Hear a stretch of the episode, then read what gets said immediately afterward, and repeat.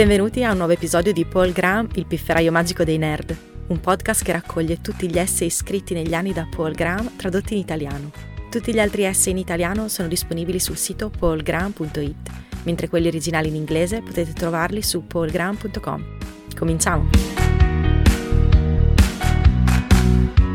L'essay di oggi è tradotto da Domenico Pastore e letto da Lucia Anastasi. Il titolo originale è How You Know ed è stato scritto da Paul Graham nel dicembre del 2014. La versione italiana si intitola Come si fa a saperlo. Ho letto la cronaca della quarta crociata di Villardoin almeno due volte, forse tre. Eppure, se dovessi scrivere tutto ciò che ricordo, dubito che ammonterebbe a molto più di una pagina. Moltiplicando questo dato per diverse centinaia di volte, provo una sensazione di disagio quando guardo i miei scaffali, a cosa serve leggere tutti questi libri se poi li ricordo così poco? Qualche mese fa, leggendo l'eccellente biografia di Hilbert di Constance Reed, ho capito se non la risposta a questa domanda, almeno qualcosa che mi ha fatto sentire meglio. Scrive l'autrice. Hilbert non aveva pazienza con le lezioni di matematica che riempivano gli studenti di fatti ma non insegnavano loro come inquadrare un problema e risolverlo. Spesso diceva loro che una formulazione perfetta di un problema è già metà della sua soluzione. Mi è sempre sembrato un punto importante e ne sono stato ancora più convinto dopo averlo sentito confermare da Hilbert. Ma come sono arrivato a credere a questa idea? Una combinazione di esperienze personali e di altre cose che avevo letto, nessuna delle quali riuscivo a ricordare in quel momento, e alla fine avrei dimenticato che anche Hilbert l'aveva confermata ma la mia più grande convinzione dell'importanza di questa idea sarebbe rimasta qualcosa che avevo imparato da questo libro, anche dopo aver dimenticato di averla imparata. La lettura e l'esperienza formano il modello del mondo e anche se si dimentica l'esperienza o ciò che si è letto, il suo effetto sul modello del mondo persiste.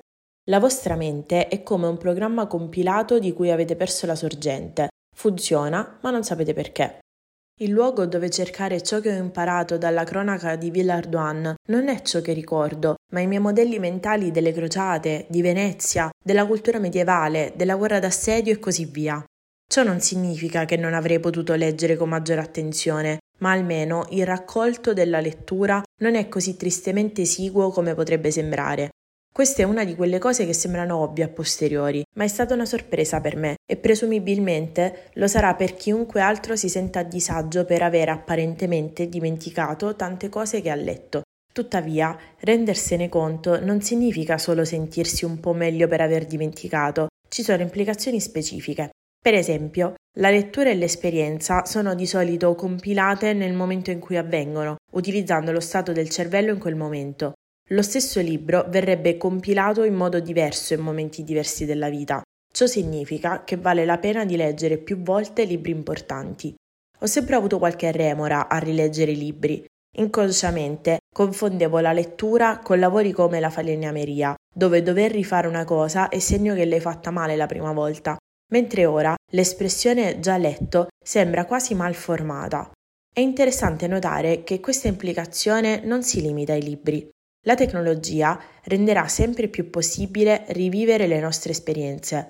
Quando le persone lo fanno oggi, di solito è per godersele di nuovo, ad esempio guardando le foto di un viaggio, o per trovare l'origine di qualche bug nel loro codice compilato, ad esempio quando Stephen Fry è riuscito a ricordare il trauma infantile che gli impediva di cantare. Ma con il miglioramento delle tecnologie per la registrazione e la riproduzione della vita, potrebbe diventare comune rivivere le esperienze senza alcun obiettivo, semplicemente per imparare di nuovo da esse, come si potrebbe fare rileggendo un libro. Alla fine, potremmo essere in grado non solo di rivivere le esperienze, ma anche di indicizzarle e persino modificarle. Quindi, anche se non sapere come si conoscono le cose può sembrare parte dell'essere umano, potrebbe non esserlo.